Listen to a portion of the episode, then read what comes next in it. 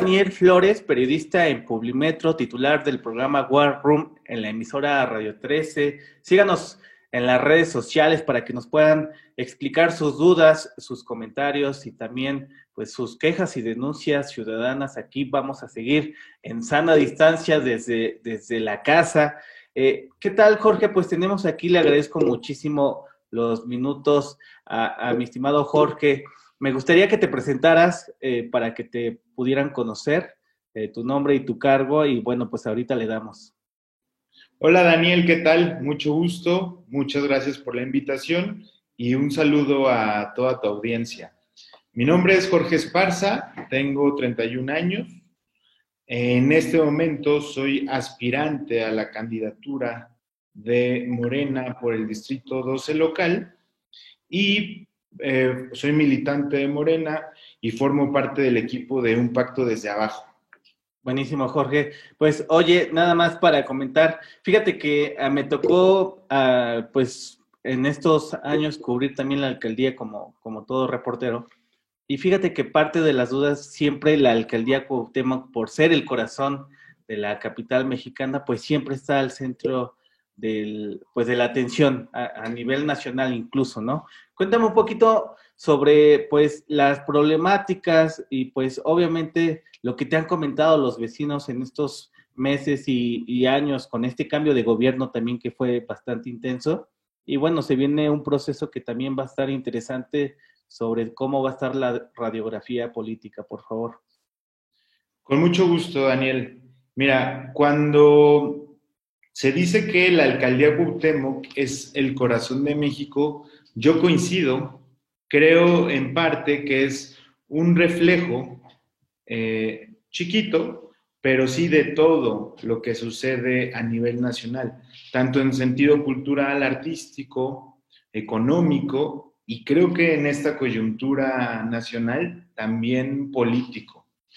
Eso por un lado. Sobre las problemáticas que existen en la alcaldía, pues esas también son un reflejo del país. Y así como se está trabajando a nivel nacional, considero que también está sucediendo en la alcaldía misma.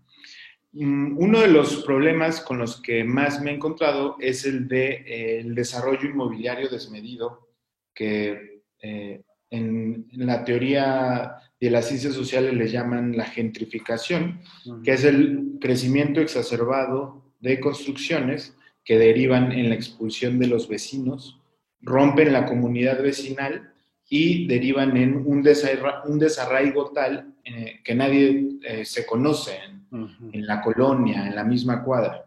Otro de los problemas con los que me he encontrado es el de inseguridad.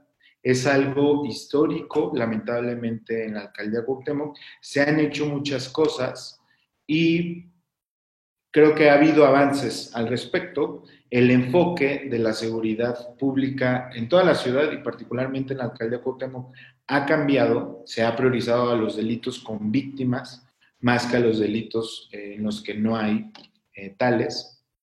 Y otro de los problemas con los que me he encontrado y que también se reproducen en gran parte de la ciudad es, por ejemplo, el de la crisis económica derivada por la pandemia. Así es.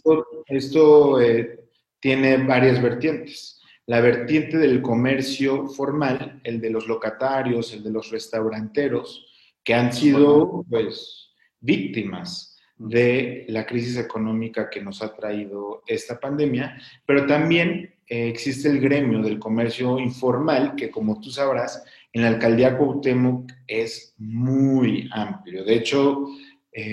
está desbordado, ¿no? Sí, está desbordado. Gran parte de los liderazgos en materia de comercio informal residen, tienen, digamos, sus fuertes en la alcaldía Cuauhtémoc. Hay varias perspectivas desde las cuales se puede observar este asunto, que yo más que un problema lo veo como un fenómeno social. Yo siempre he pensado que la economía mexicana es como un cuerpo con cierta incapacidad, probablemente sin una pierna, y más bien con una prótesis de una pierna de palo que le permita ir sobreviviendo, irla llevando, y creo que esa pata de palo es el comercio informal. Sí, estos grandes balas, ¿no? Es para, pero también es para mucha gente, la válvula de escape al desempleo, a la falta de oportunidades. Entonces, no soy, digamos, categórico en el sentido, pero sí creo que hay que darle orden, hay que darle en la medida de lo posible formalidad. Pero bueno, a lo que iba es que este es uno de los gremios que también han sido víctimas de la crisis económica derivada de la pandemia. Oye, Jorge, perdón, hay un paréntesis. Fíjate que sobre todo los vecinos de la alcaldía, también Miguel Hidalgo, no se me escapa, y Benito Juárez, son muy recios. Al final, sí ponen lupas, sí critican, sí están en redes muy activos, a diferencia, por ejemplo, pues de otras alcaldías como Gustavo A. Madero, Xochimilco, Milpalta. Aquí el tema de que puedan rendir cuentas es muy grande y es diario. ¿Cómo les ha ido con los vecinos? ¿Sí hay esta comunicación con ellos? Bueno, ya los comités no existen, pero ¿cómo ha sido pues esta interlocución con ellos, por favor? Mira, ya no existen como tal los comités, ahora se les denomina copacos, y sustantivamente guardan la misma figura y representación que los anteriores comités vecinales. A mí me ha sorprendido mucho porque andando en la calle, visitando los mercados, visitando a los locatarios, me he encontrado con mucha asertividad por parte de los vecinos. Te puedo decir que del distrito 12, en el cual al cual estoy aspirando a representar, tengo comunicación en este momento con el 100% de las copacos, tengo mucha comunicación con las organizaciones tanto formales como no formales de vecinos, y de ahí es de hecho de donde yo he construido mi agenda.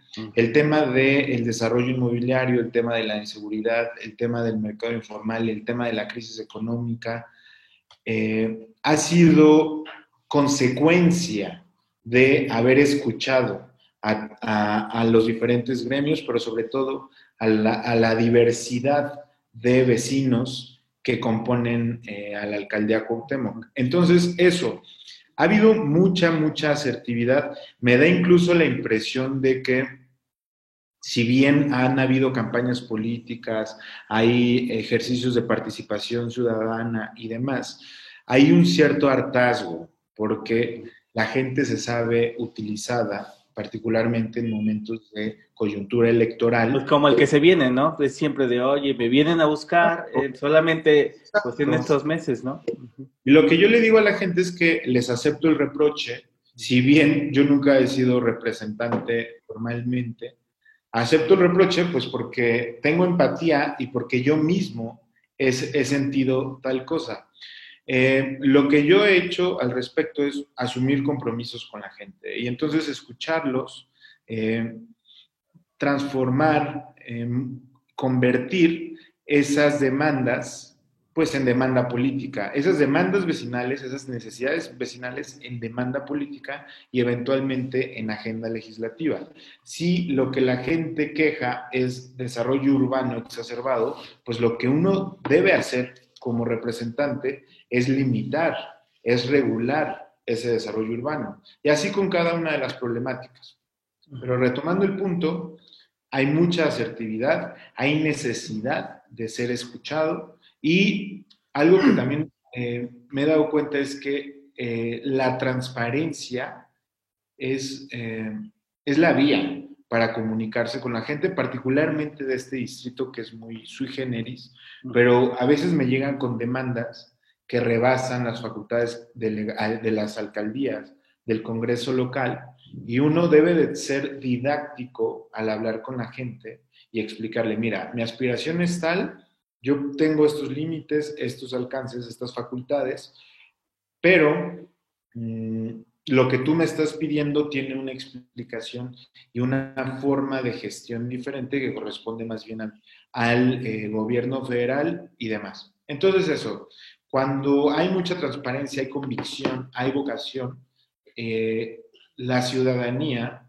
lo percibe y es asertiva al respecto. Entonces, te puedo decir que con mucho gusto y con mucha fortuna, la vecindad del Distrito 12 local ha recibido a bien pues todos los recorridos que he estado haciendo. Sí, esta comunicación. Oye, otro gran reto que será no solamente de estos meses, sino en los próximos años, me atrevo a decirlo, será la reactivación de los comercios, la reactivación de la economía, que de alguna manera, y a todos los he comentado, pues a todos nos quitó algo o de alguna manera nos afectó.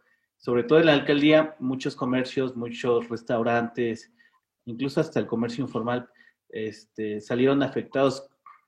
¿Cuál va a ser el camino a recorrer? Digo, no hay una respuesta exacta, pero pues va a ser todo un gran reto, ¿no, Jorge?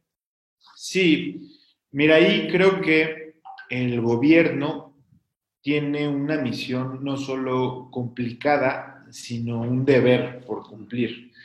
Esa creo que es la mayor demanda que externa tanto vecinos como comerciantes, locatarios, lo de la reactivación económica. Incluso el gremio artístico y de gestión cultural con quien he tenido mucho acercamiento tiene demandas en ese sentido.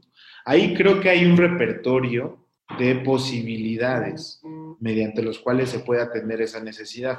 Lo primero que yo diría es que se necesita una sincronía quirúrgica entre gobierno federal, gobiernos estatales, gobiernos locales y con empresarios. Es fundamental.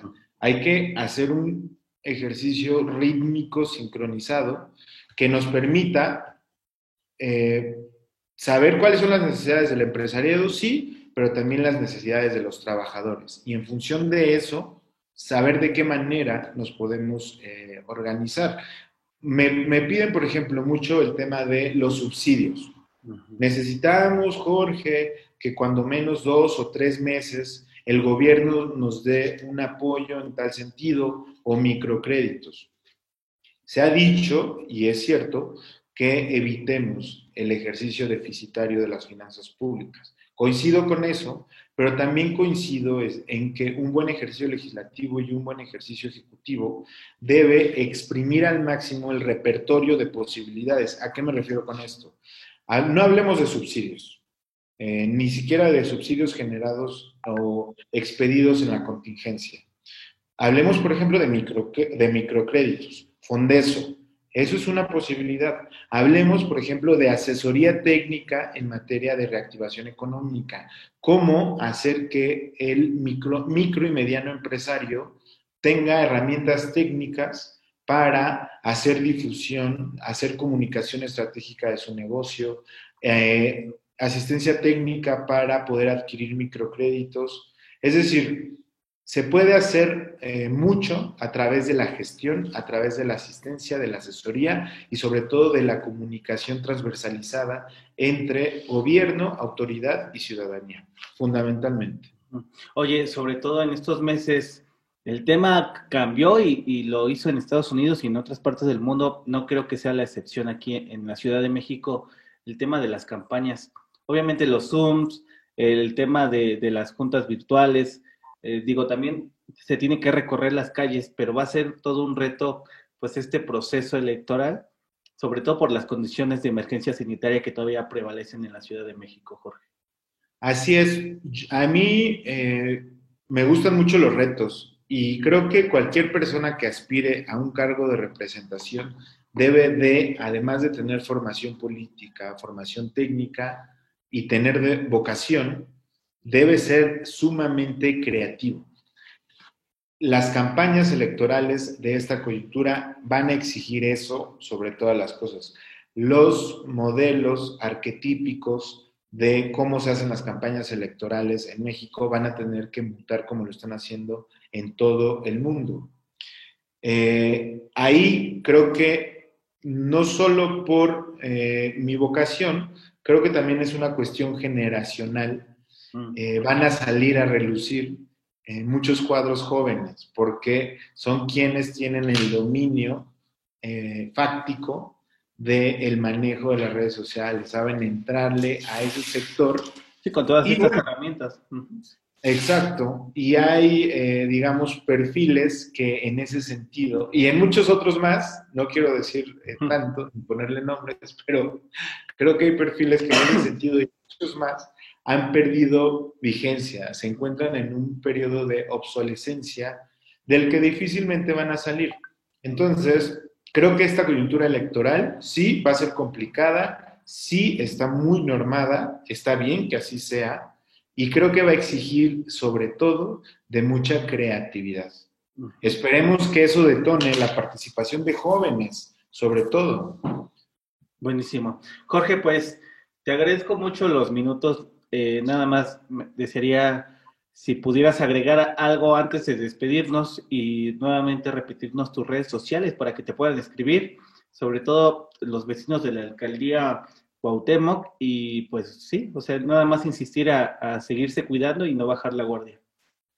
Pues sí, antes, para concluir mi mensaje, Daniel, quiero hacerte una felicitación por tu nuevo proyecto Postcorrecto. Muchas gracias. Y espero que todo salga perfectamente.